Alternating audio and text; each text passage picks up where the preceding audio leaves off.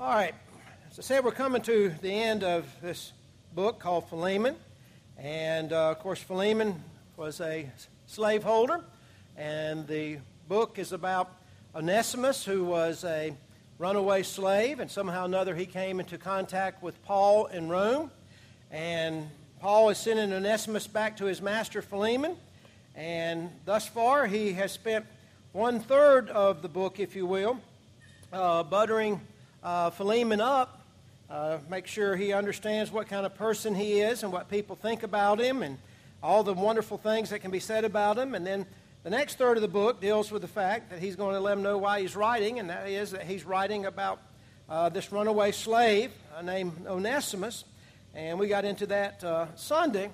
But tonight we're going to pick up at verse 15 where uh, he continues this discussion about whether or not uh, about how that Philemon needs to accept Onesimus back into his household. And um, not only does he need to accept him back in his household, he needs to accept him back in his household as a Christian. And as I said, I'm not going to spend a lot of time uh, talking about some of the stuff we've talked about before, uh, even the background, because I do want to finish with this book tonight.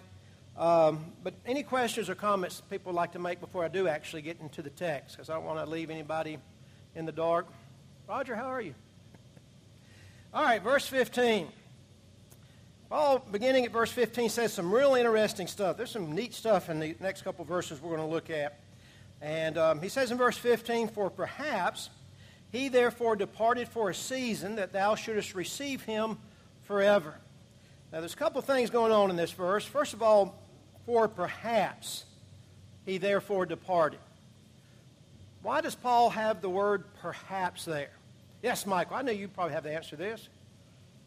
Okay. All right, very good. He, he's coming right out and saying, you know, uh, Philemon, you need to take Onesimus back. Yes, he ran away, but there may have been a reason behind all of this.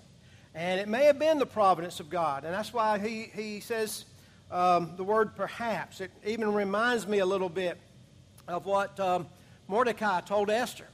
Uh, basically, he told her, Who knows that the very reason all this is happening to you is for such a time as this? And so he's saying something very similar to Philemon. Yes, Onesimus did wrong. Yes, Onesimus uh, stole money from you. Yes, Onesimus is really guilty of death for being a runaway slave. But I believe that all of this happened for a reason. I believe the providence of God came about that Onesimus would come to Rome, he'd come in contact with me, he would become a Christian, and now, as we're going to see here later in the text, he's, he's going to come back better than he was before. And so, um, as far as the providence of God, what else maybe could you see here? Not only did he become a Christian, but we talked about tradition tells us something else about Onesimus. What happened to him later on if, if, our, if our history is correct? Yes, Julie? All right, he became an elder in the church at Ephesus. And so you can see quite the story of providence here. Here was a man when he left Philemon, he was a fugitive, he was a runaway slave, he was a thief. But eventually, through the providence of God, not only does he become a Christian, but he becomes a, le- a leader in the church. And so that's quite the amazing story. But he goes on and says, not only um, is he, uh, has this happened for a reason, notice he says, for perhaps he therefore departed. Now, what did he actually do? Did he just depart? He ran away. But notice what Paul's doing here. He is using another term, uh, a term based on love. And in fact, the, the word there even is the idea of, of someone leaving someone uh, out of love. And he's pushing this back toward the providence idea again, that this all has happened for a reason. Why? So you can show love, Philemon. And then he says, that he departed for a season. Now, I'm just curious does anybody have anything else besides for a season there? For a little while. Anybody have anything else?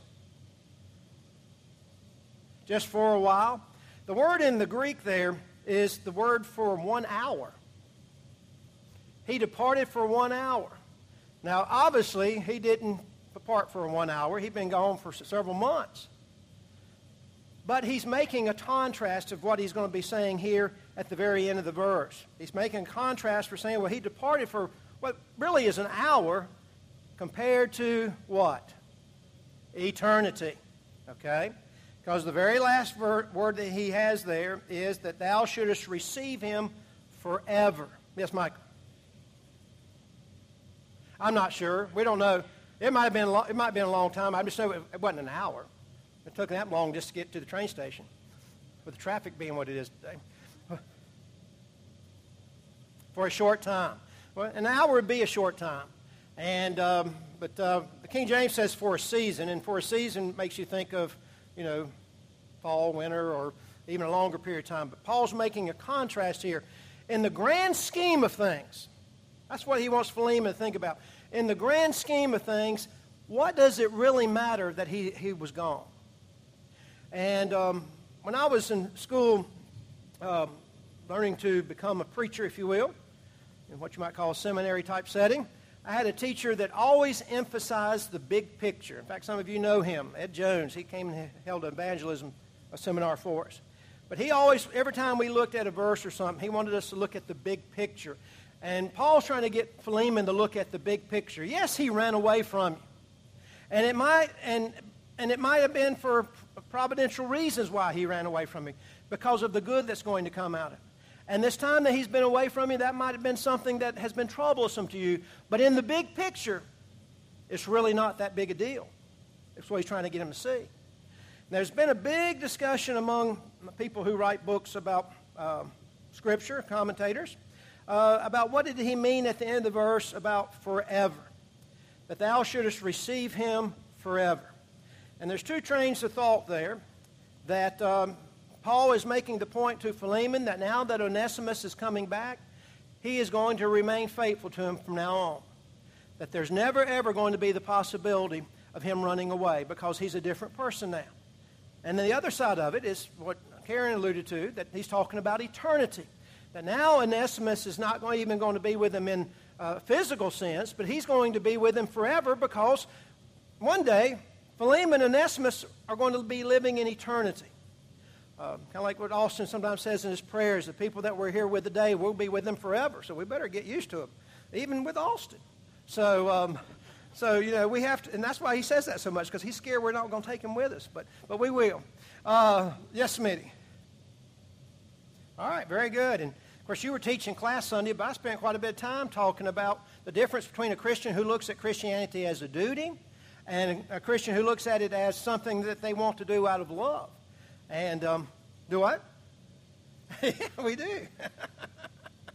so, um, he's saying that, you know, you need to take this man back because it's all based on the fact that there was a reason behind this. You need to look at the big picture. But then he goes on and says in verse 16, He's coming back to you, but not now as a servant, but above a servant, a brother beloved, especially to me, but how much more to thee, both in the flesh and in the Lord.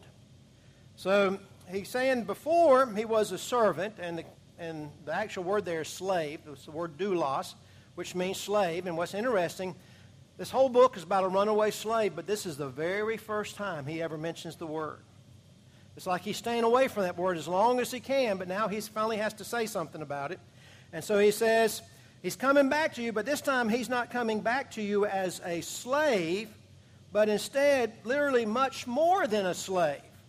So unless anybody says, well, Paul's saying he can't be your slave anymore, that's not what he's saying. He's still a slave, but now he's something more than just a slave. He says he's what? A brother beloved. Now, Paul, he's amazing to me how he can um, start writing something and get, you know, all the way down and tie something back in that he introduced at the very beginning. Now, I want you to notice what he did here with Onesimus. He refers to him now as a brother beloved. Now, have we heard that anywhere in this book? Yes, we have. In fact, at the very beginning, the very first verse, notice what he does. He says, Timothy, our brother, and Philemon, are dearly beloved. Now, that very first verse, he makes Philemon think about the fact that he is a brother in Christ to Timothy, and thus uh, brother in Christ to Paul. All three of them were brothers. That's the point that Paul is making there. And sometimes people even wonder why Paul even mentions Timothy, because there were other people there with him, as we see at the end of the book. But he's making the emphasize, or he's emphasizing the case that as sure as Timothy is your brother and I'm your brother, well, guess what? Onesimus is your brother. And Philemon, at the very beginning of this book, I talked about you being beloved. In fact, we made mention of the fact that the word Philemon is a play on the words beloved. Uh, we get the Greek word for love, phileo, out of Philemon's name. And some Greek people think that Philemon actually means to, uh, to kiss or a kiss. And so he's, he's bringing it all full circle now, and he's putting Onesimus in the same category as he put Timothy and as he put Philemon himself. So he's telling Philemon now, this runaway slave, he's exactly like you. He is the same person that I called you. He's beloved. But he goes on and he says, he, he is especially this way to me. He wants Onesimus to think about how much Paul is, or how much, Ones, or how much Onesimus is beloved to him. He wants Philemon to think about that. That he, this man is so special to him. But then notice what he does. If he's that special to me, what does he say next? Well, how much more is he going to be special to you? He's making Philemon think. And then to make sure he understands the situation, he says, both in the flesh and in the Lord. He says, He is a brother beloved. He's so special to me, but He's even more special to you now, both in the flesh and in the Lord. Now, what does He mean in the flesh and in the Lord? All right. There's two sides He's dealing with here. One is the earthly side, and we'll talk more about that in a minute. And there's also the spiritual side of it. Michael, do you want to say something? Christians should be the very best workers they should ever that could ever be. Uh, no, no employment uh, or boss should complain about a Christian that works for them. They should give a day's work for a day's wage and should be the best employees ever. And so he's, he's telling Philemon, he's coming back to you now, and he's going to be even more special to you because he's going to be the very best slave that he can be, but he's also going to come back as a Christian. And there's that special side of it. Okay? But then Paul says, and if I'm moving on quick because I do want to get finished with this, and we can go back and go over some other stuff if you want to in just a moment. But in verse 17, he says, If thou count me therefore a partner, receive him as myself. If he hath wronged thee or oweth thee aught, put that on my account. I, Paul, have written it with my own hand. I will repay it, albeit I do not say to thee, How thou owest unto me even thine own self besides. All right, we got a lot of financial terms in the Greek here coming up. The very first thing he says, um, if you want to count me, or in other words, if you agree to this, therefore I want you to be my partner. We're going to be partners. And the Greek word here is the idea to be business partners. Now, how are they going to be business partners? How are Philemon and Paul going to be business partners, you think? or they're preaching the gospel, but within the context of Onesimus. They're talking about Onesimus here. Yes, yes. All right, you get to the next verse, Paul saying, We're going to be business partners, and this is the deal I'm proposing to you. You take him back, and I will take care of anything that occurred to you as far as any debts are concerned. What do you want to say, Jeff? All right. Hey, I'm sorry, Jeff. I didn't mean to steal your thunder there, buddy. All right, and that's what he's going to talk about in just a moment. Very good. Um, when we talk about business things, we talk about vested interest. Philemon had a vested interest in Onesimus because he was a slave, his slave. Paul had a vested interest in Onesimus because he converted him. He even refers to him as uh, the fact that he was his son in the faith and that he had begotten him. And Philemon, um, Paul had a vested interest in him, or vice versa, because as we see at the very end of verse 19, he alludes to the fact that you owe me something. He doesn't say what that something is, but we can figure out what that something is. And that is, Paul converted Philemon. And so, you know, you, you owe me something for that. uh, he didn't mean that because he converted him that he expected to be paid, but he's saying that you have a debt to me, is the idea. So he goes on and says, We're going to be business partners. And therefore, I want you to receive him. The word for receive there in the Greek is the receiving of someone in your family. So he's not just saying take him back. He says, I want you to take him back as a part of your family. Now, once again, there's a lot of discussion. Is he saying take him back into his household as a family member, or is he saying take him into the family because he's a part of the family of God now and he's your brother? And that may be more what he's talking about. But he not only says, not only, not only do you take him back as into your family, but he goes on and says, take him as you would myself. In other words, if you were going to take me back in, how would you receive me? And that's what he wants uh, him to think about. But then he, he says in verse 18, um, any way that he has wronged thee, and we think that he perhaps stole money from Philemon when he left, or anything that he has owes thee, put that on my account. In other words, he's, he's using some Greek words here. It says, I want you to charge that to me. Uh, I want you to write me a bill for it, and I'm going to pay that particular bill. Now, it's interesting. Um, a lot of people take verse 18, if you're reading a commentary on this, and spend a lot of time when they get to verse 18 talking about the doctrine of uh, impu- imputation. Um, what is the doctrine of imputation? Uh, you ever heard the song, uh, He paid a debt he did not owe? I owe a debt I can't repay. In other words, when Jesus died on the cross, he's doing the same thing that Paul is talking about here.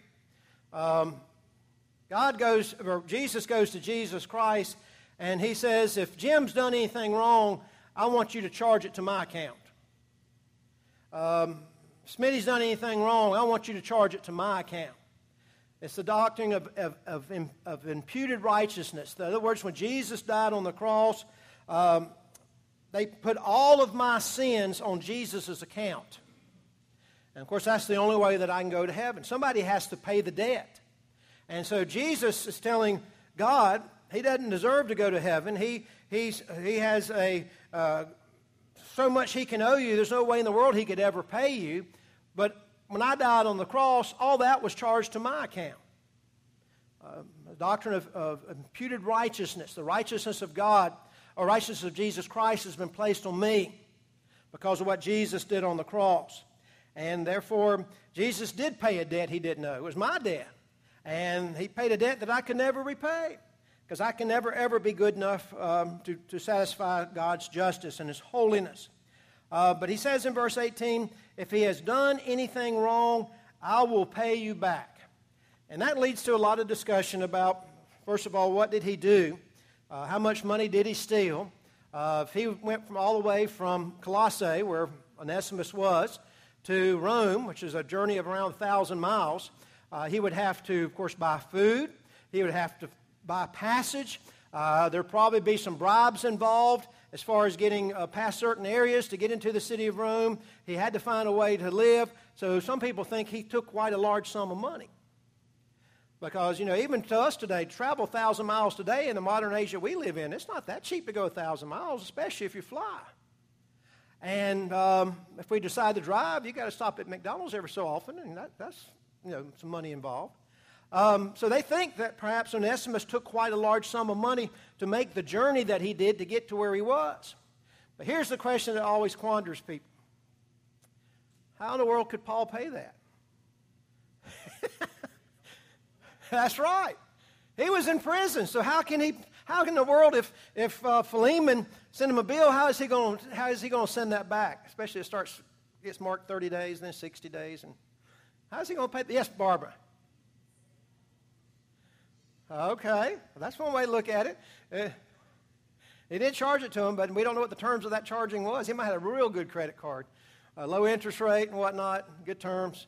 Um, some people think that perhaps that um, he knew that Philemon never would actually send, send him a bill. Uh, that this is almost a theor- uh, uh, theoretical statement or whatever, that he, he never thought that Philemon would hold it against him. But it's here in print, and what happens next leads me to believe that uh, he was serious about this, and if Philemon sent him the bill for what uh, Onesimus wasted as far as the money he stole, that he would have paid it back. Which brings us back to this time period. And you remember when we were studying the book of Philippians? Paul told the church at Philippians after he received his gift, Not only did you give me everything I need, but much more than I needed. I had extra left over. And so some people think that he was going to repay Philemon if he needed to out of the money that the Philippians had given him. Because that would be the only place where he had gotten this money. But he made it very clear to the Philippians that they overabundantly gave him what he needed. They met all his needs. And all this is happening at the exact same time. Paul wrote the church at Philippians, at Philippi, at Philippi, I get my mouth right. He wrote this book, and he wrote the book of Ephesians, and he wrote the book of Colossians, all at the same time period. And so all those tie in, especially the book of Colossians, and this book with the book of Philippians. So it may be that he was going to pay him from the, with the money that the church at Philippi had so graciously given him. Yes, Flo? Absolutely. Absolutely. And, and so that's the reason why he wants um, Philemon to take Onesimus back, that taking him back is a good investment. Notice how he began this section. He says, He is not just a slave to you anymore, he's more than a slave. He's a brother beloved. He's, he's, he's going not only good to me, but he's even going to be even more so to you, both in the flesh and in the Lord. And then the very next verse, he talks about we're going to be business partners. And you go ahead and put your, whatever he owes you, you put it on my account. You charge me for it. And so he is letting him know that you're getting the best deal. Not only are you getting this man back that's going to work for you, not only are you getting this man back and he's now a Christian, but if there's any debt that he incurred because of his running away, I've got you covered. This man is in a no lose situation, you know. It's like, um, what do they say? What's the reverse country song? You get your wife back, you get your trailer back, you get your dog back, and your truck back. Yeah, you get everything back because um, you lose it in the country song, but you, you get the reverse, you get it all back. But anyway, so he's getting everything back. But notice something real neat happens here next in verse 19. I, Paul, have written it with my own hand. I will repay it. What's going on here? Michael? Exactly right. Yeah, this is like a promissory note right here. It's almost like some people think Onesimus was doing the handwriting up to this time, but he's like he takes the pen out of Onesimus's hand and he writes this section himself. And there'd be a difference in the letter that Philemon got. He could see the, how the handwriting changed. And it's like Paul is saying, I'm signing a contract right now. Here's my promissory note. Here's my loan papers, if you will. I'm writing this part in my own hand. Yep. They're very good. It's like an IOU. Abs- absolutely. He's got it in writing. And so that makes it a legal and binding contract. Yes, Karen? Yeah, we don't know why he ran away. We don't know how he came in contact with Paul. Uh, we don't know any of that background um, other than that he did run away. And evidently, because of what's being written right here, he evidently took some things that weren't his. A good question for those who weren't here earlier. All right, did I see another hand somewhere? All right, so he, has got a, a, some signed papers here now. Paul says, I've written it with my own hand. I'm going to repay it. But then he says, But I want you to think about something, Philemon. I want you to think about how much you owe me. And obviously, he's not talking about money here. He's talking about the fact that I gave you the greatest gift that any man could give anybody. And I taught you the gospel of Jesus Christ. And that is the greatest gift we can give any person.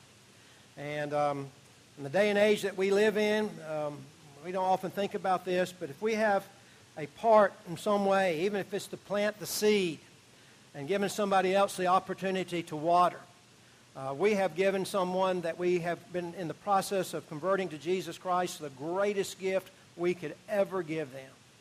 And um, some of us who have had the opportunity to do that, there's probably no better feeling of satisfaction or joy uh, knowing that somebody will spend eternity, uh, at least because of some of your influence. And so that's what he wants them to think about. As you start me saying, I want you to look at this balance sheet that I've placed before you. On one hand, you've got Onesimus, who is a runaway slave, and he incurred some cost to you. It may have been money he stole, or it might have been lost wages because he wasn't there to work for you. And I'm going to take care of that part of the balance sheet, but then I want you to look on the other side of the balance sheet and see what you really owe me. And no matter what's on this side, this side is so much more because of the spiritual uh, intent there.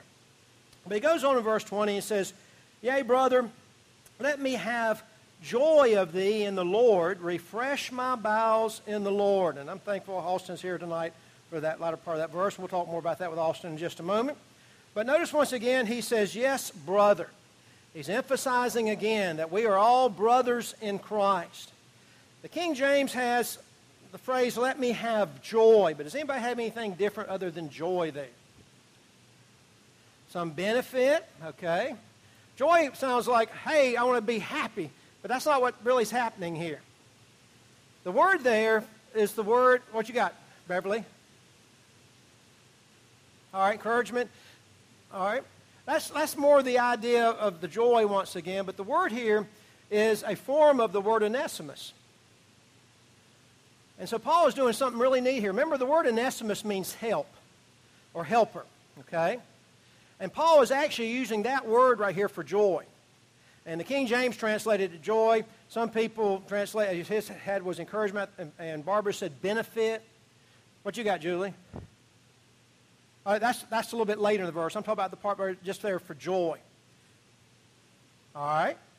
Uh, I want you to notice what he's doing. Paul loves to make word plays. And he's making a word play here when he says, Let me have Onesimus of thee. Let me have helper of thee. And what he's doing is now he has turned Philemon into Onesimus. Is everybody with me? You see what I'm saying there? What he's doing? He has turned the thing around and says, Philemon, you are the Onesimus. He's your helper, and he left, but I want you to become the helper, the Onesimus, is what he's actually saying. And the reason why you do that is because you can refresh us. And that goes back to verse 7. Look at verse 7. Once again, Paul ties things in so well.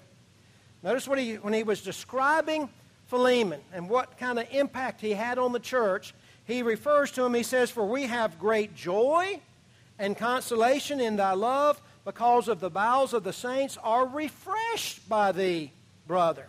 And he uses the same word there for refresh, which literally means revive.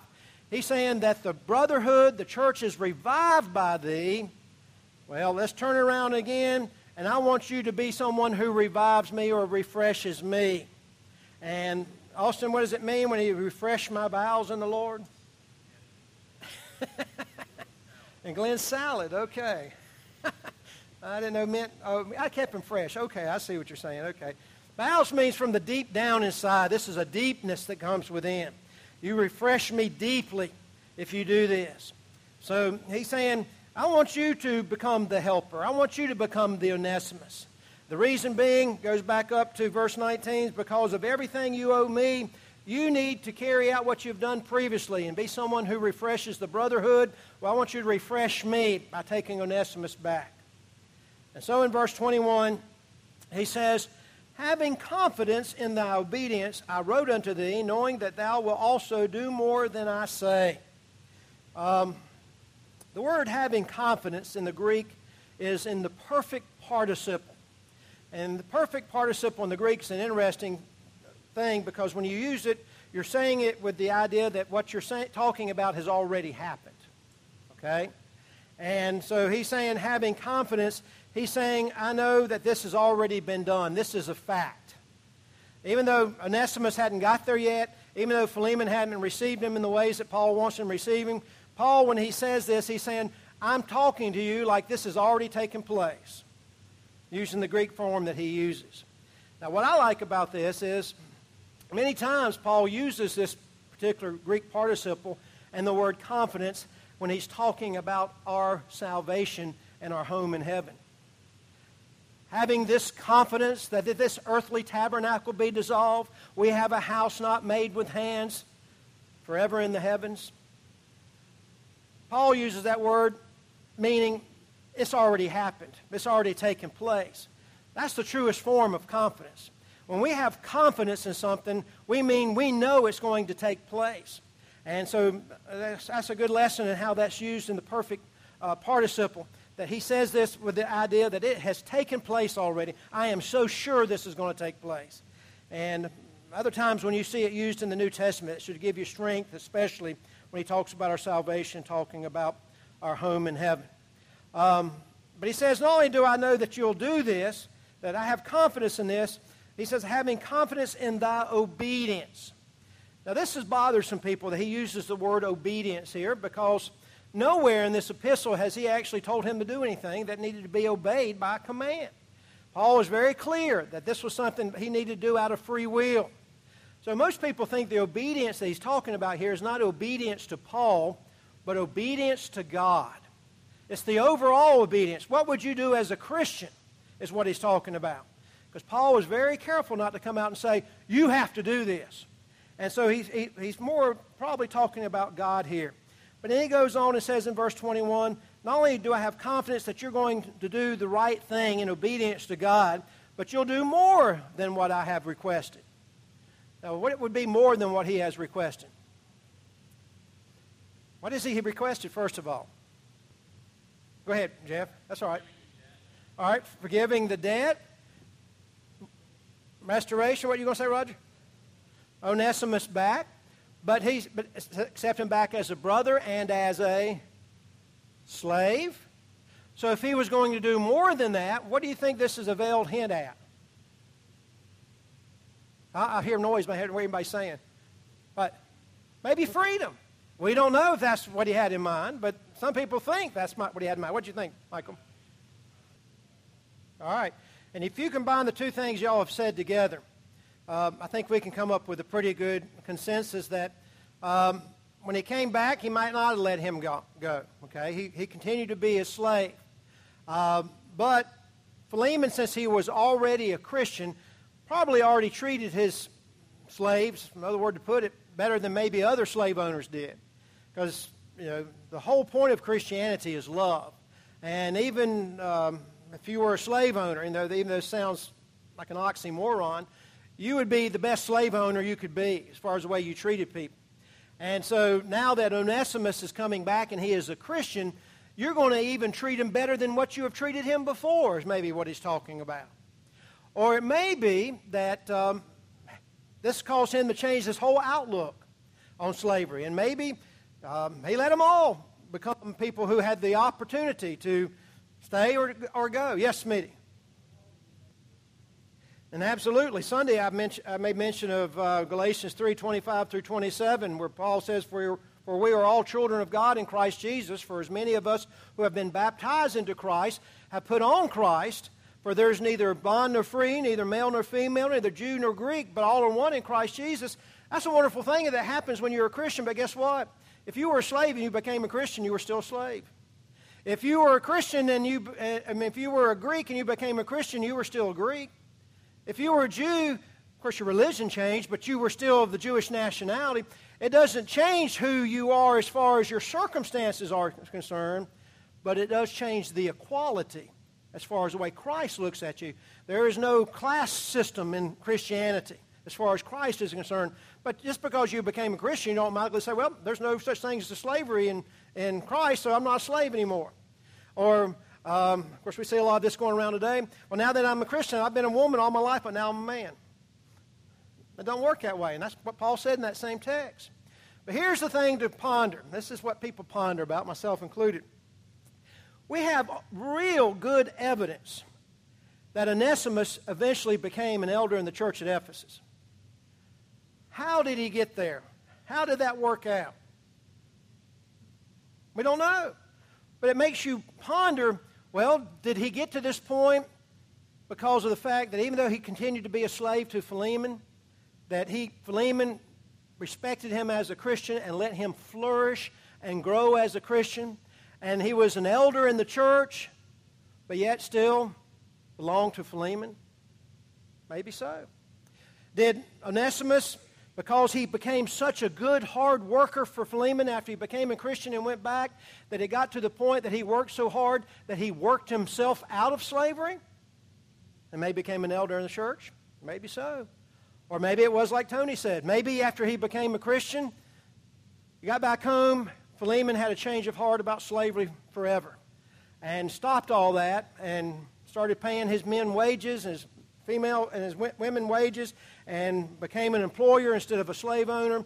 And Onesimus had the opportunity to be someone who just simply had a job and became an elder in the church. Yes, Julie? Absolutely. And Paul spent the first seven verses talking about his Christianity and put him up on a pedestal as far as Christianity is concerned. Yes, Roger? Yeah. yeah, slaves were married and had children, and they belonged to the person that, that, that was owned to them. Unless they were indentured, then the whole family what just that one person was. Yes, Flo. Absolutely. And Paul has always emphasized that, the fact that with Onesimus now, they are on equal plane.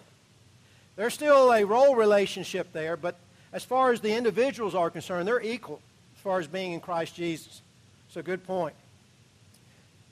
Man, happened to our time? Well, just very quickly, verse 22. Um, it's interesting. I'm not going to read the verse, but it's interesting. Paul says, I want you to fix a place for me to stay when I come see you. Now, I think the reason why he said this is let Philemon know I'm going to come check up on you. I'm going to come see you when I get out of prison, and you're going to find out, I'm going to find out whether or not how all this transpires, maybe what he's saying.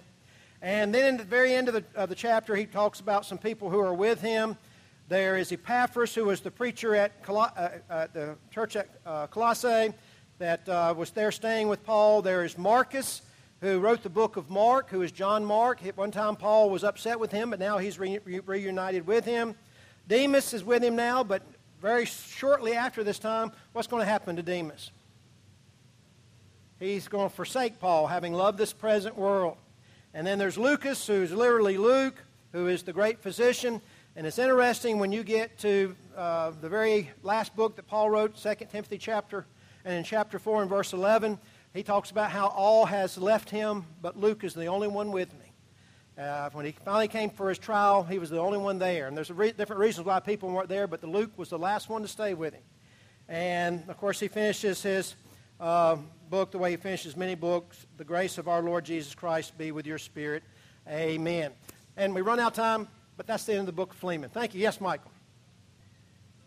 Oh no, no, no, no, no. This is not. This is this is conquered. This is conquered nations, um, and uh, different nationalities from all over the world. Romans had had had Gauls, which French, would be French people today. They had slaves that were Germanic. Uh, they had slaves that were British. They had uh, slaves that were Thracians, which a lot of their slaves were when they conquered uh, the Thra- Thracian nation. Uh, if you ever watch uh, the movies about Spartacus and all those, most of those slaves that fought in the, um, uh, the gladiator wars were Th- Thracians. And so these were people from all over conquered nations. It wasn't, it wasn't they probably had very few as far as different colored people, that kind of thing. That makes sense. All right, but we got to stop there.